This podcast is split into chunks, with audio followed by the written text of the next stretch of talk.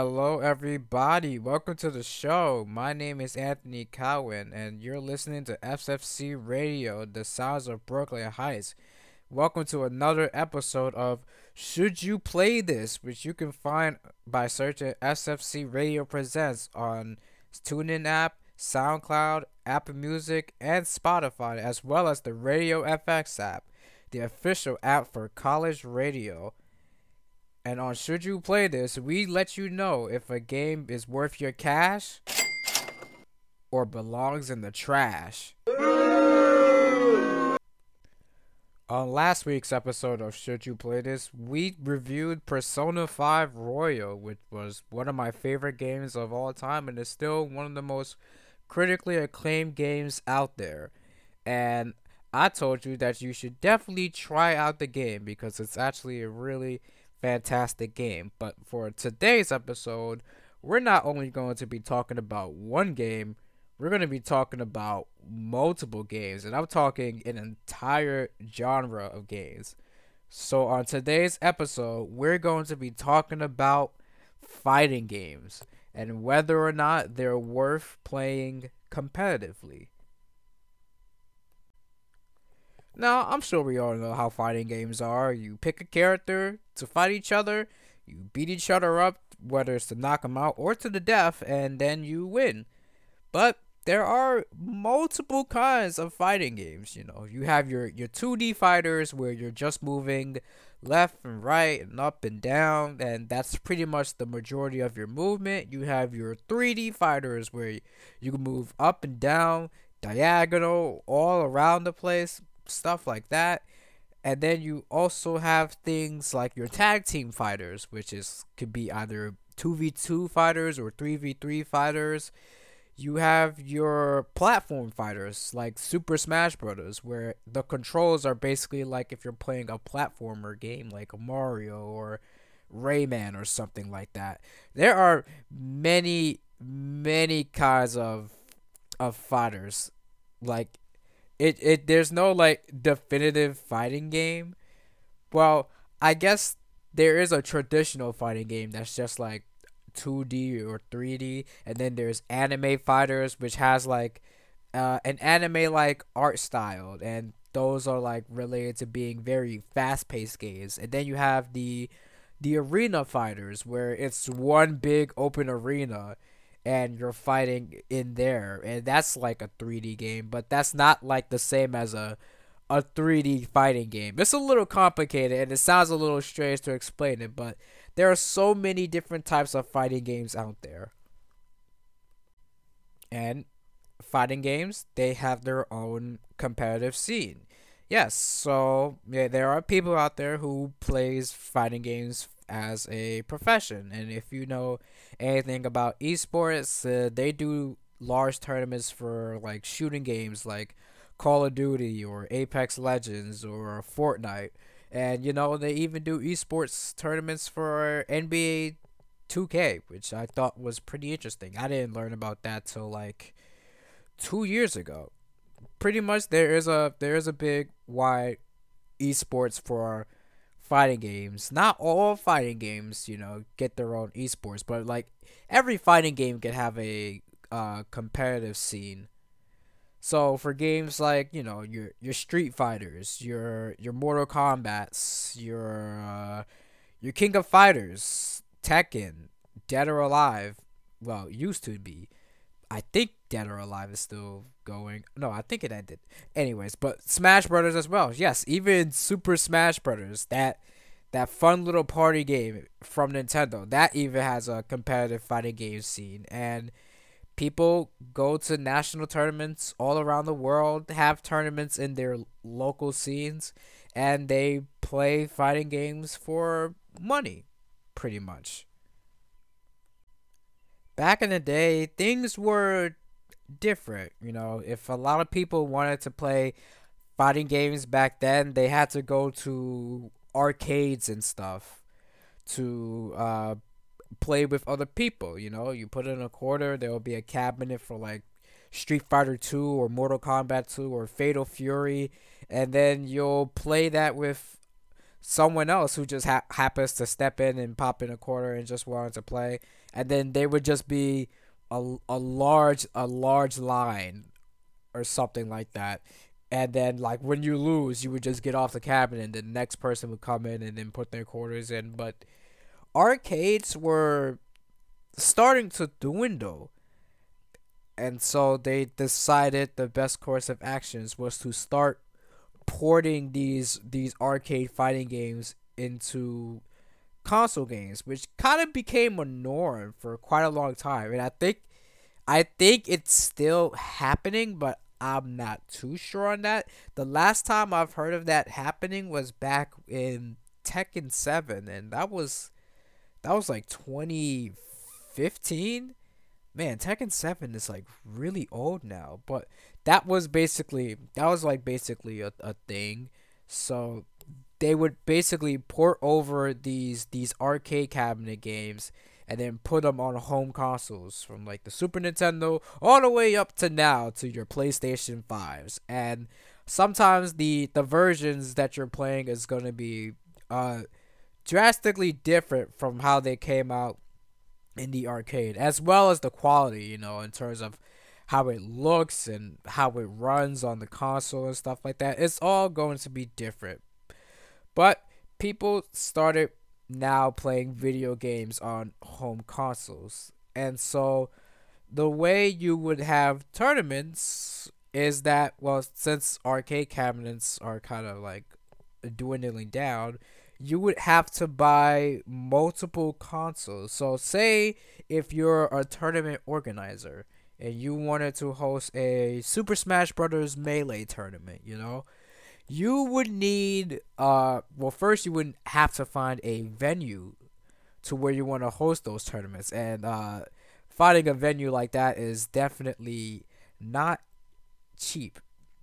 We'll put it that much. So you want to find a venue and then you also want to have enough uh monitors or TVs for you know for people to play in and then not only that you need to have multiple consoles for your game. So, like, if you want your tournament to run smoothly and there just happens to be like quite a decent number of people, you want to have multiple uh setups so that more people can be able to play through matches and the tournament will be able to run a little smoothly. So, you're to have to buy multiple GameCubes. So, say you need uh 12 you have 12 like TVs and you need like 12 GameCubes and you know there's always two people playing so so then you would technically be able to run 12 matches at the same time because you have 12 setups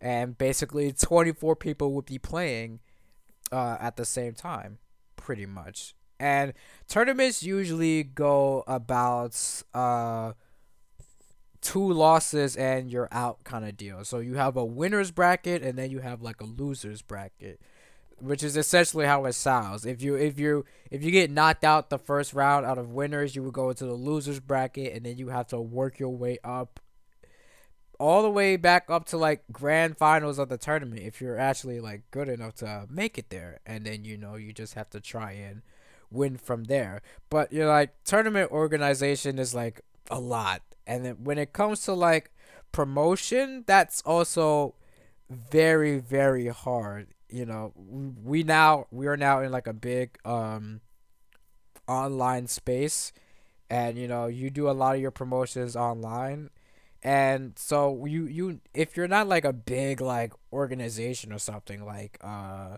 Liquid or Panda Global or something like that who can host big tournaments. Or if you're not like the actual company themselves, like Bandai Namco or Nintendo.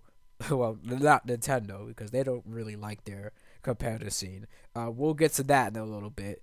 But uh, if it's not like uh, big companies or big organizations, like sometimes it could be hard to um advertise your your local scene, especially if you're not really like a a notice uh, a notable person, and you you have to do your best to really to really push for people to come to your local scene and stuff like that.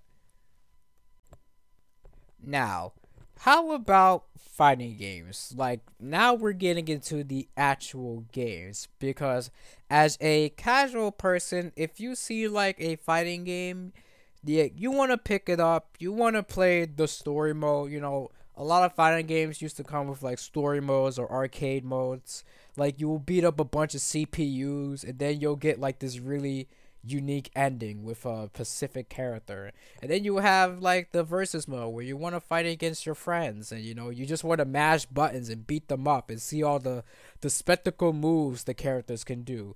Then you also have online play where you just want to go online and mash buttons against strangers and beat them up. You know, you want to do stuff like that. Like as a casual person, you'll just enjoy fighting games for like a short burst of time. But things really change when you when you try and take uh, a fighting game to a competitive level. Like your view in the fighting game that you're playing, it it shifts a lot. You'll start focusing more on like man, what characters are good in this game? What characters are bad in this game? And like you'll also try and figure out you'll start learning like frame data and then frame data is like essentially the animation of a move that you use. So like say you like you're throwing a jab punch at someone and then it's like you animations where you're throwing out the jab and then you're pulling the jab back to go back to your neutral position. Say like the punch comes out at like frame 5 and then it takes I don't know like 20 more frames to to go back to go back into your neutral position that would be like 25 uh, a 25 uh 25 frames in total. You know something like that. And when you start putting that into account you have to deal with uh whether or not this move is safe or plus on block or not. And it, it, it gets a little confusing because frame data is basically math.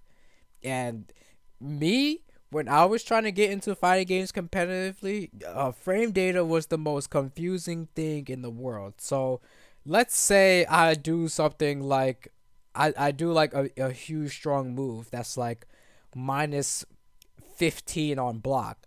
That means the the opponent has like 15 frames that the opponent has 15 frames to punish you with a move fast enough. So say they have a 5 frame move that they can use to punish, so that means they had enough time to now punish my minus 15 move, you know, something like that.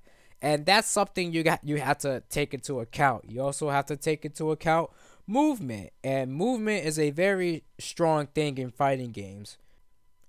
Because if you you want to pick a character that's fast and you want to you want that character to be able to move around and dodge attacks very quickly. And picking a slow character would not do you any justice because that means you don't have the mobility enough to uh you don't have the ability to like dodge these attacks, especially the like zoner characters. And zoner characters are basically like characters who like throw nothing but projectiles at the opponent or use long range moves to like keep themselves away from the opponent but are still able to attack them. And if if you're playing like a, a low mobility character then that's going to be an issue for you.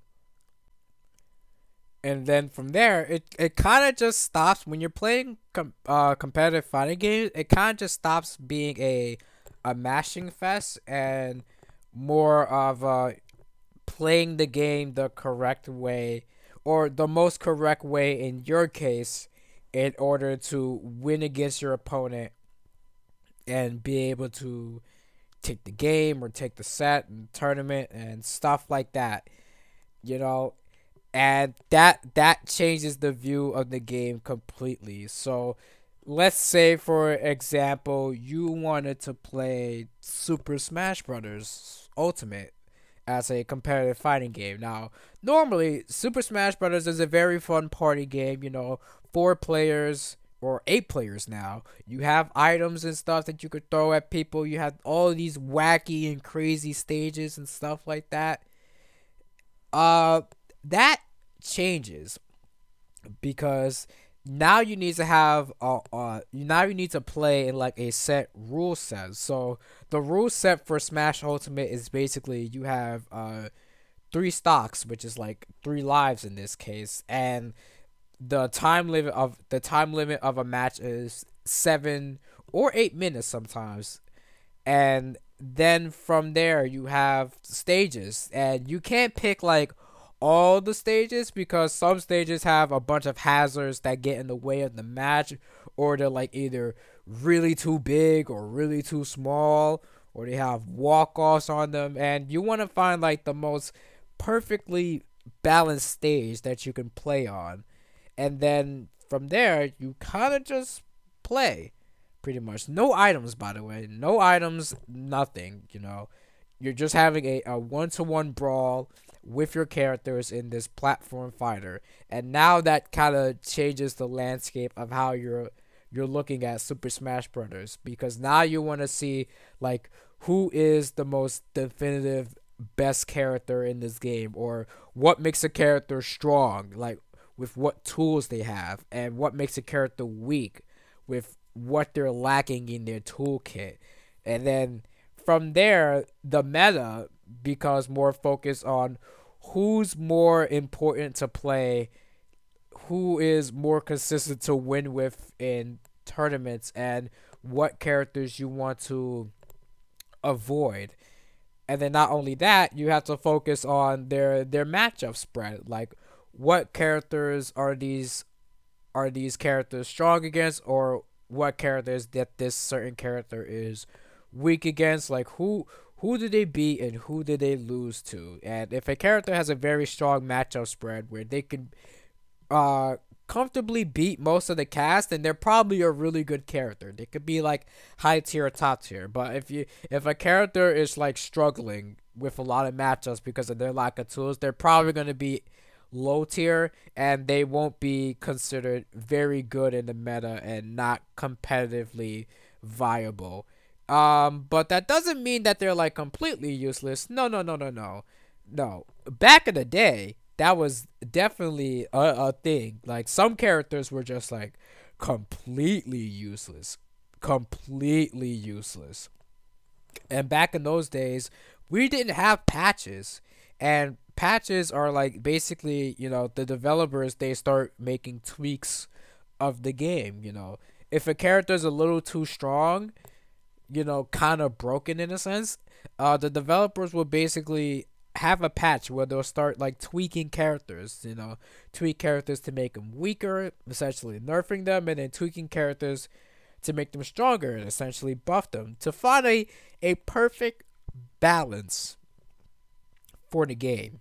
And balance is a very hard thing to do in a fighting game. It's one of the hardest things, and I can't imagine how developers are when they're when they're trying to uh, balance a character around around a fighting game. And then you you also have um online, you know. Uh this has been a pretty big debate because uh when 2020 hit and we all had to get into quarantine, uh we didn't have like local tournaments or majors anymore. We had to play a lot of fighting games online. And that was that was quite the the frustrating experience for a lot of fighting game players because to be honest a lot of fighting games have really bad online like really bad and a lot of fighting games are made by japanese developers and uh since like a lot of people in Japan are like very close to each other, you know, their connection is not really bad. But here in America, uh, connections are very wishy washy. So then we have uh we have two kinds of of uh net codes for online. There's delay based net code and then there's rollback net code. And with uh delay based net code, it essentially when you're playing online, the game tries its best to like read the input that you made when you're pressing a button and uh when you press the button, it would essentially take say if you're like your connection is like five frames, then it would take like five extra frames for like the the button the button input to, to register. And that's not uh, a very good netcode to to run with for something like that, especially for like fighting games. That's very hard. And with connections being very wishy-washy in here in the US, um, it's hard to be able to play people from West Coast if you're from the East Coast or if you're from Canada and stuff like that, which is the benefit of rollback netcode. And a lot of people have been pushing for rollback netcode because it allows people to be able to play against players online in a wider variety, you know? But it's that doesn't mean rollback netcode is perfect. It has to be implemented well. And it there has been some cases like with Street Fighter 5 where it has not been implemented well. And some people depend on online fight online fighting games because they don't have a local scene to play in. So they need online to be able to to get their competitive fix. But if the online in this fighting game is not very good, then that don't that doesn't help them either, which uh, really ruins the accessibility of the fighting game. You know, if the if the online isn't good, and that tends to be the deal breaker for a lot of people nowadays in online. If the game doesn't have rollback netcode, then you know people would just forget about it and throw it away because delay based netcode usually means that the online is not going to be up to stuff, which is very sad. And fighting game developers tend to be very, very stubborn when it comes to when it comes to online gaming, and it's very frustrating, very, very frustrating. With fighting game devs, you know, they're like your your main source of communication. They're the ones who's supposed to be telling you what's going on in the games and when there's going to be like a balance update you know you really depend on them to really communicate with their audience which fighting game devs also tend to struggle to do especially especially now man. Like i don't know what it is about fighting game devs but they don't want to communicate with their audience. If something is like clearly broken and needs to be fixed they take the longest time to fix it or they just completely ignore it. And for a lot of players, including myself, that's very frustrating. And then the game ends up dying because the developers just didn't bother to fix these issues, which would have been very, very helpful in the long run, you know. And that's that's how fighting games kind of die sometimes. Even if it's not just that, sometimes it's just marketing that can kill a game's PR or something like that. I remember back then when Capcom had Marvel vs. Capcom 3. I think it was either that game or Street Fighter Cross Tekken where they actually had they they were actually hiding DLC which is basically downloadable downloadable content. They basically had extra characters in in the disc, like they were in the game's files, but you couldn't access those characters, and they were going to release those characters later as DLC for you to purchase. And that's kind of messed up because they had these characters finished and they they're they're in the base game, but instead of letting us being able to unlock these characters the normal way or just giving them to us, they're making us pay extra money. Why would you do that? I don't even know. I mean, that doesn't warrant a what were they thinking, but like that that is the dumbest thing you can definitely do. And a lot of people hated Capcom for a long time because of something like that. It was very very dumb. Man. uh fighting games are weird, man. Fighting games are weird. Like what can I say? But like there's a huge there's a huge market for fighting games and you know, it's very cool seeing fighting games be on like very international levels and they're going around the world and we get to see these big tournaments that sometimes even make it on TV, which is very cool. You usually go to watch these fighting game tournaments on streaming services such as Twitch or they even have tournaments on YouTube. But Twitch is like the main, the main place where you want to watch fighting game tournaments. And me getting into fighting games competitively because my first competitive fighting game was uh Smash 4 on the Wii U. That was my very first fighting game that I really wanted to take seriously.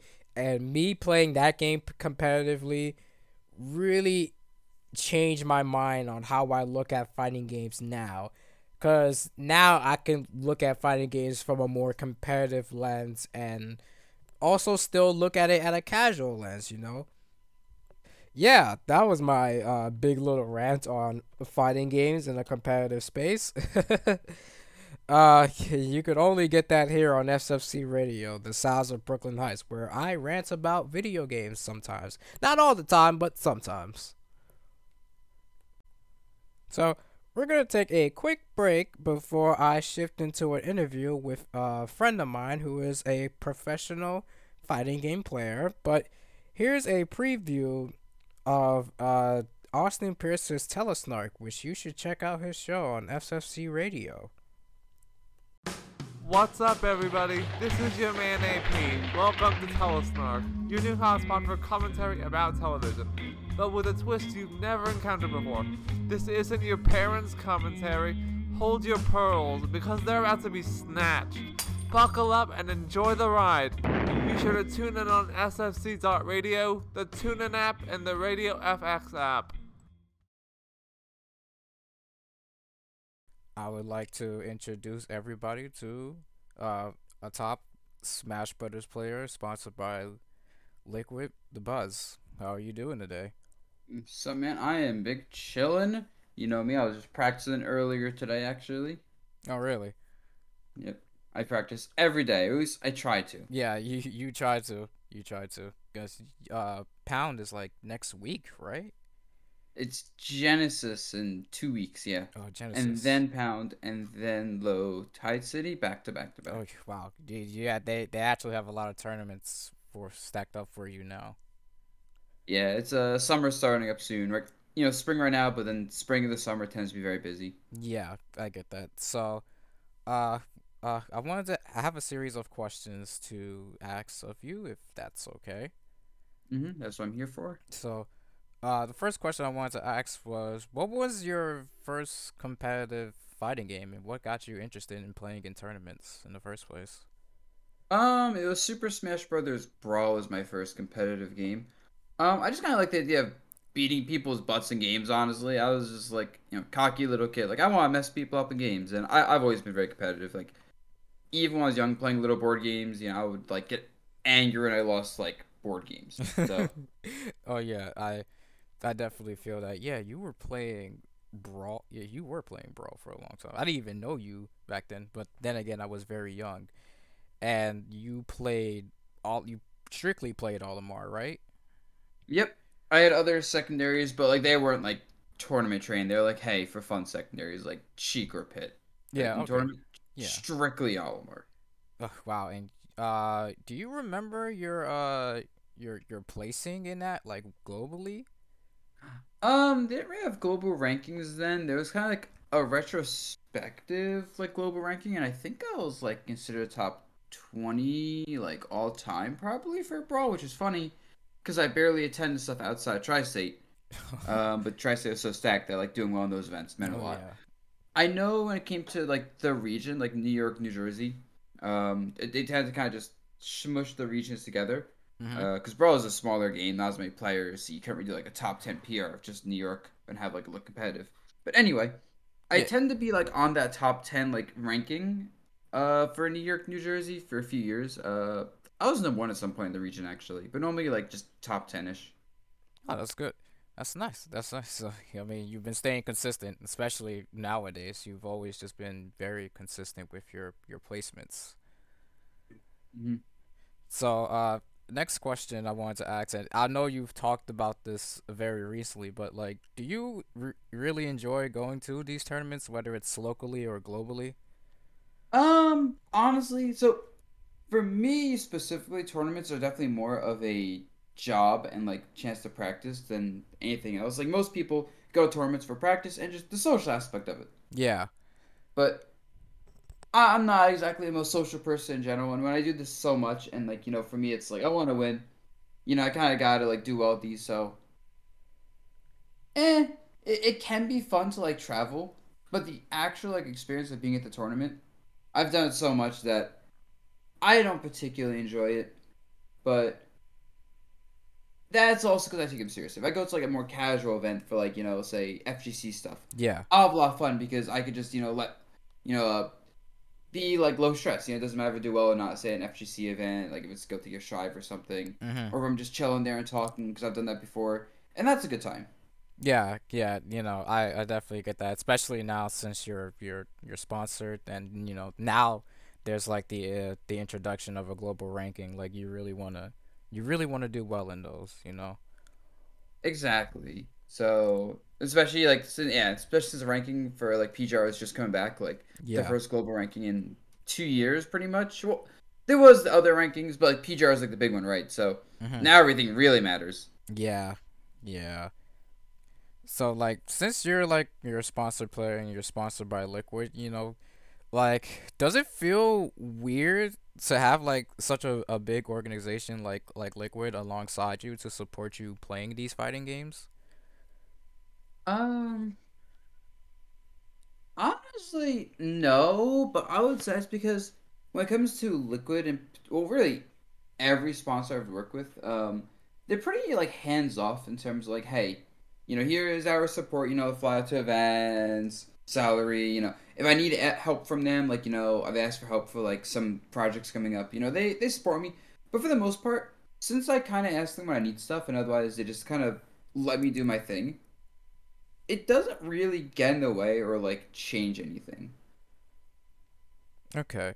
Wow, that's mm, that's actually kind of surprising to hear because I, I I would figure like uh Liquid would probably like ask you like a lot more for like um content because I know Panda does the the same thing with their sponsor players, so that's Nah, they're not like that. at all. I know Panda's very like aggressive, like makes their players make content. Like to be fair, you know, Liquid doesn't want me not doing content. Like if I Yeah. stopped streaming for like a month and stopped making videos and like just basically did nothing for a month, they would probably hit me up like, "Hey, bro, what's up?" And like you know, they had me do things like tweet out certain things or like go to like certain like events they're like trying to host. Like I've gone to like TwitchCon for a Smash thing they wanted me to do with Mhm. Honda. So it's not like they don't make me do anything. It's just not like a lot. Like it's not much more than I normally do. And if it is something in particular like going out, it's like pretty rare. okay. Okay. So this the the next question I also have is uh well, you know, the audience that uh would probably listen to is they probably don't like see fighting games like the way you do now since like you play them competitively, but like how much has being a competitive player shifted your view on how you look at fighting games being good or not?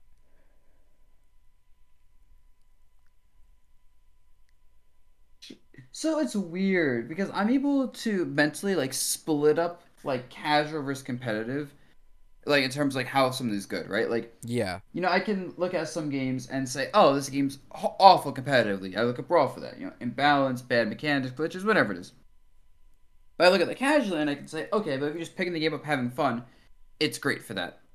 So, and I feel like when I look at fighting games, I do kind of mentally classify them in terms of like, is this good casually and is it good competitively, right? I look at something like Street Fighter, Yeah. where you know, I, I think that game competitively, pretty good game. You know, seems balanced enough. You know, seems like mechanically solid. Blah blah blah. But I look at casually as like a pick up and play and have fun game, and I'm like, nah. Yeah, I've seen a lot when it comes to like something like Street Fighter or, or Tekken, like you can't pick that up casually. It's very hard. Or, or in Tekken's case, it's hard to do both because that game just demands so much out of you. Exactly. And you compare it to something like Smash Brothers games, which you know they're all pretty good casually, and then the later ones have gotten better competitively, with Ultimate being a solid one, despite Yeah. its issues. But like look like Guilty Gear Strive, which is a great example of a fighting game that's traditional that does both very well. Yeah, yeah. So I, it's it's fun. It's good to have that balance because you know, um, especially especially nowadays, it kind of feels like, um, people uh a lot of players kind of forget about like the the game just being fun casually because now that you're like a, a top player or like you're playing it competitively, it's more like a a job for you and you can't really you, you, they don't really take the time to really like appreciate like what this game can do just for anyone normally who wants to pick it up or who's just interested in it. It's interesting because most people that play a game, you know, long term, are gonna play it more competitively, even if they don't mean to. Whereas, you know, more casual people are gonna play a game and then drop it pretty quickly. So, games have to be built with competitive in mind. I think in order to keep it like long term viable. It doesn't have to be like the best, but it has to be enough for competitive people to kind of like fight at. Yeah. Because otherwise, long term, there's not gonna be like that player base that really supports it. I think. Yeah, kind of like kind of like the arena anime fighters that you know a lot of casual folks like. Exactly right. Like those come out, you know, they're really fun, like the Naruto's or whatever. Yeah. They're really fun to watch, like fun to play. But then I don't know anyone who really plays those games after like the first like the first like year. Yeah. year. Yeah, that is true. That is true. And I think so far, like I think so far, like companies have been doing kind of okay when it comes to support.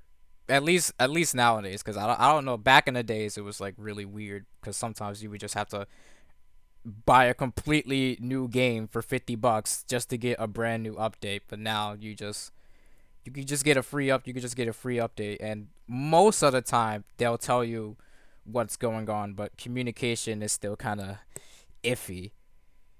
Yeah, it's more so that there's just more of a, I guess, market for it. it it's just kind of, I guess, technology advancing, right? Because back in the days, Yeah. like say, you know, old Street Fighter games like PS2 era, you couldn't download updates digitally, or like even like PS3 era, like you know, budgets for games were much smaller, player bases was much smaller, so it's hard to like really do all the things that we kind of take for granted nowadays with like, Yeah, it's you know how you getting uh, you have like patches, and not requiring people to buy the game over again. Like back then, devs kind of need people to buy the game again, probably just to support making the updates. yeah like Marvel. You have Marvel three that that came out, and then Ultimate Marvel three was like eight months later. That was just Mhm. and you had to pay and you had to pay another fifty dollars for that, and it's just like oh that's not fun. Yeah, but that was kind of just how it was back then, in terms of like just making it viable. Because also, you know, updating games back then, I think was a lot harder than it is nowadays. So imagine adding like twenty new characters, overhauling mechanics and everything. Yeah, that's rough. That's very, very rough. So, since you're like a, a top player, you also have you also have a lot of people looking to you to help them with the game and stuff. Especially like now you're you're doing coaching for Metafy and stuff. Like, so would you say like as a would you call yourself like a, a big influence influencer when it comes to like public opinions for people? Um, I'd say yeah. Now, granted, a lot of people don't agree with my opinions, which is fine. But at the same time, I post an opinion, and you know, people are gonna like look at it. Like I post my tier list that that goes on Reddit, blah blah blah. People are talking about it for a day on Twitter. You know, I make those YouTube videos, and people like mention like, "Hey, Dabuz, I watched your video on this." So, I'd say my influence in terms of the Smash community is pretty big. Which is also why I always every top player jokes about this. but We don't want to post our opinions online much because everyone just like wants to disagree with opinions as much as they can. Yeah, it's either that or they don't or they don't know uh they it's hard for them to form their own opinions, so they go to look at top players, look to top players for to have some kind of input on something. A lot of people like hearing an opinion that agrees with their own, right? So like they Yep. want to hear a top player say something that they think. Yeah. It, validates what they're saying, and they hate when it's the opposite. It. yeah, totally. It it still it still hap- it still happens nowadays. it it happens more nowadays, I'd say. Honestly. Oh yeah, I think think now it's gotten worse, especially. hmm Because everyone can have an opinion online. Of course, of course, for better or for worse. What would you What would you say is like the the hardest part of like being a competitive player for like fighting games and stuff? Um. Ooh. I think one of the hardest things is just keeping up with the game because Mhm. you know all people are constantly trying to get better at it and like develop new tech and basically it's constantly an arms race. Yeah. Honestly, which makes it difficult. And then also when it comes to like making it work as a living, right? Because you can just play casually, do whatever, fine.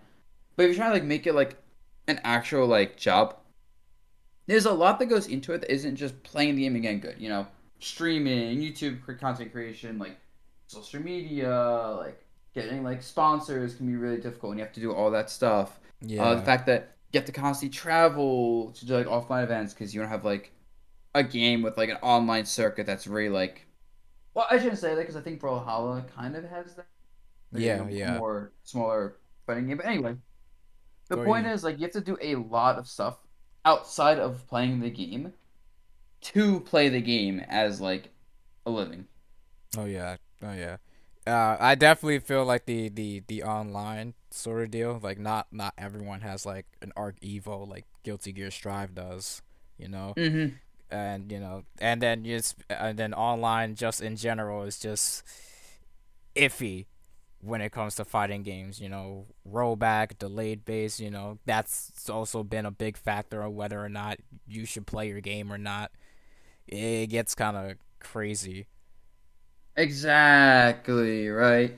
So when we have an era with online like being good for fighting games, you know, we're still gonna need offline events because even things like League and Valorant, you know, games Yeah. great online. As far as I know, you know, they have like the qualifiers online. They still have offline stuff, but when we have that, which I hope Riot does that, help we make a good fighting game with a good online. But like that'll really change the landscape and make it much more accessible for people to get into because it really it really isn't accessible to like get into competitive fighting games. Like you can play something casual online with Elite Smash, or whatever. Yeah. But you want to like, you know, compete, you gotta go to offline events. You gotta go to offline practice. But that's just not available everywhere. You Yeah. play online, be online might just not be good enough because where you live, and then suddenly you can't do that either. And like, it, it really is something that where you live determines so much of your ceiling success wise. Oh, Yeah, def- definitely. Um, I I think that's I think that's like really frustrating for a lot of people who are in different countries who just don't have the greatest online, and uh, not only that, but like their their competitive seed offline is just very it's very it's small, so they they don't have locals over there. So sometimes they would have to depend on online events and just uh good online connectivity in general to be able to play their play their game. But unfortunately, a lot of fighting game devs nowadays they don't they don't uh, see the uh, the the wider appeal of making things accessible, especially when you take into account also like console exclusives and whatnot. Yeah, oh, that's a whole another can of worms, Yeah. right? Like games are on multiple consoles with different like functionalities. Like I remember Guilty Gear released on PC and uh, console. Even though console is the better version to play for tournaments, PC is more popular, but it ran slightly better than console. So you kind of uh, you play like PC and then you play console, and it's like different. It's like awkward, or like I play PS5 Strive before, but PS4 was like the tournament standard for obvious reasons. But then that uses a different controller, so had to get an adapter, and like that made it more annoying to play when we went a tournament for it. And yeah, I, I'm ranting, but the point is, yeah, it's because you have different ways to play the same game. Mhm. That can be its own like little like barrier depending on what the standard is. Not even including the fact that it's just like different countries, especially, might not ha- even have the scenes to like support it. Yeah, yeah. There is one more thing. So, it's time for another edition of this segment I like to call What Were They Thinking?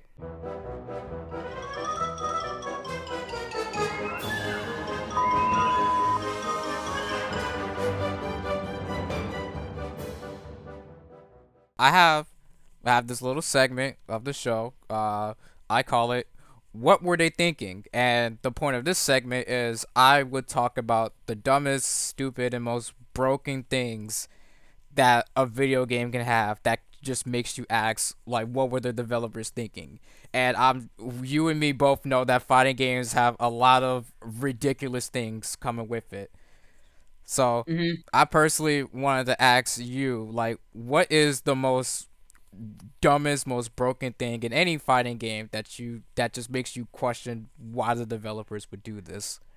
Ooh, there's a few. So, my instant thought goes Smash 4 Rage because even though I'm gonna point out dumber things, Mhm. I think Brawl Tripping was dumber, but that game wasn't meant to be competitive. The devs didn't think there'd be actual tournaments for it. Yeah. So they just put in funny things for the lulls, right? So Mhm. that's dumber, but Smash 4, clearly the devs, you know, balancing it with patches, clearly they, they didn't have competitive in mind, but they were aware of it Yeah. and definitely balance things and have things for competitive play specifically. So then they they put region, they saw it like, you know, be really dumb. Like, hey, you're dead at zero because someone was at 150. And they said, yeah, that's fine. We're, they- we're going to keep that in. They we're, never we're not even like, that. like they, they never tweaked They never changed it. They they may have changed some characters' confirms into rage nonsense. Like they nerfed like Zero Suit's ability to get it Yeah. like down through up air B, but they didn't remove it. She could still get it. So probably that. Although I feel like if I played Guilty Gear Xrd, Danger Time. I saw oh that. that was like danger be clanked with time.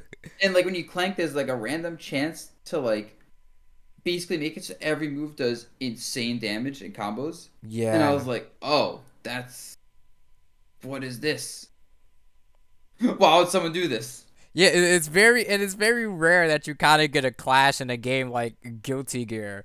So just ha- so it not only is that kind of rare and it's randomized, but then you you have Danger Time where it's just like now everything is, is explosive for like five to ten seconds, and you any touch is like a, a touch of death for you. Mm-hmm. And so that was cool.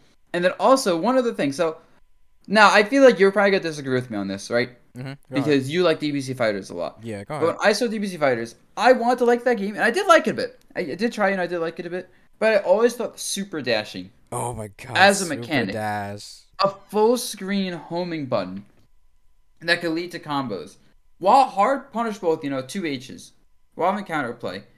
Just the idea that that existed and it ignored a lot of like neutral tools, like projectiles could lose to it. Um, a lot of moves would lose to it. I always thought that was like, all right, they, they really just put an ignore neutral button into the game. Oh yeah, it Super Dash is like very very wonky with its with its traction. So sometimes you're like a lot of move a lot of movement from Super Dash is like unintentional. Like if you do a super jump over somebody, you would try a Super Dash, but then midway the Super Dash would just stop and you're just suddenly stuck on the ground. You're just like, oh, what just happened? Or sometimes you would, or sometimes when you Super Dash, you would accidentally cross up somebody and you get a combo off of that, and you're just like, oh, okay, well, I guess I lose.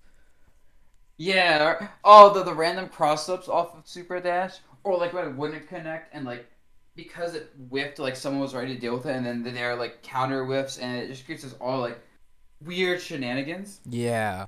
And especially when you're getting newer to the game, and like you're fighting people who are like only super dashing and countering super dash, it felt very like dumb, right? Yeah. like, like early dumb. DBC fighters was like so much super dashing, and it was, it was very silly to watch that and play that. yeah. Yeah, definitely. Dragon Ball is like a, a very funny, funny party game. I hear everyone call it a party game now because of the newest DLC character. Yeah. Well, Well, that that's another to- that's another topic for Yeah, another yeah, yeah. time. But but uh, thank you so much, Dabuz, for appearing on the show, and I'm glad you you, you took part of this. So uh, I really I really appreciate you, man. No, no problem, dude. And I'll catch you later. Yeah, see you later. So that was a that was a very interesting interview from Dabuz, and I, I was happy to have him here with me to talk about fighting games. So I guess the question it comes down to is should you play fighting games competitively? I know that was kind of a lot to take in and probably even confusing for some. But like you get I hope you kind of get the the gist of uh, how different fighting games competitively are when you looking at them through a competitive player's eyes than just looking at it as a as just a casual folk. For me personally, I don't think playing fighting games as a job is uh is the best. No. But unless you're like very passionate about the game you love, then I'd say go for it. It's very 50-50. So, I mean, who knows, right? Whatever you may take from this podcast, I hope it, it might interest you and maybe wanted to take a game competitively or not, or if, if you kind of doubted your sense of trying a game competitively, maybe this kind of just reinforced your your fears. Who knows? Who knows? So, anyways, that is the end of the episode today. Thank you all so much for listening to SFC Radio, the sounds of Brooklyn Heights. This has been Anthony Cowwood on Should You Play This, and you can find this show by searching SFC Radio Presents on the TuneIn app, SoundCloud, Apple Music, Spotify, and the Radio FX app, the official app, app for college radio. Thank you all for listening, and I hope you have a great day.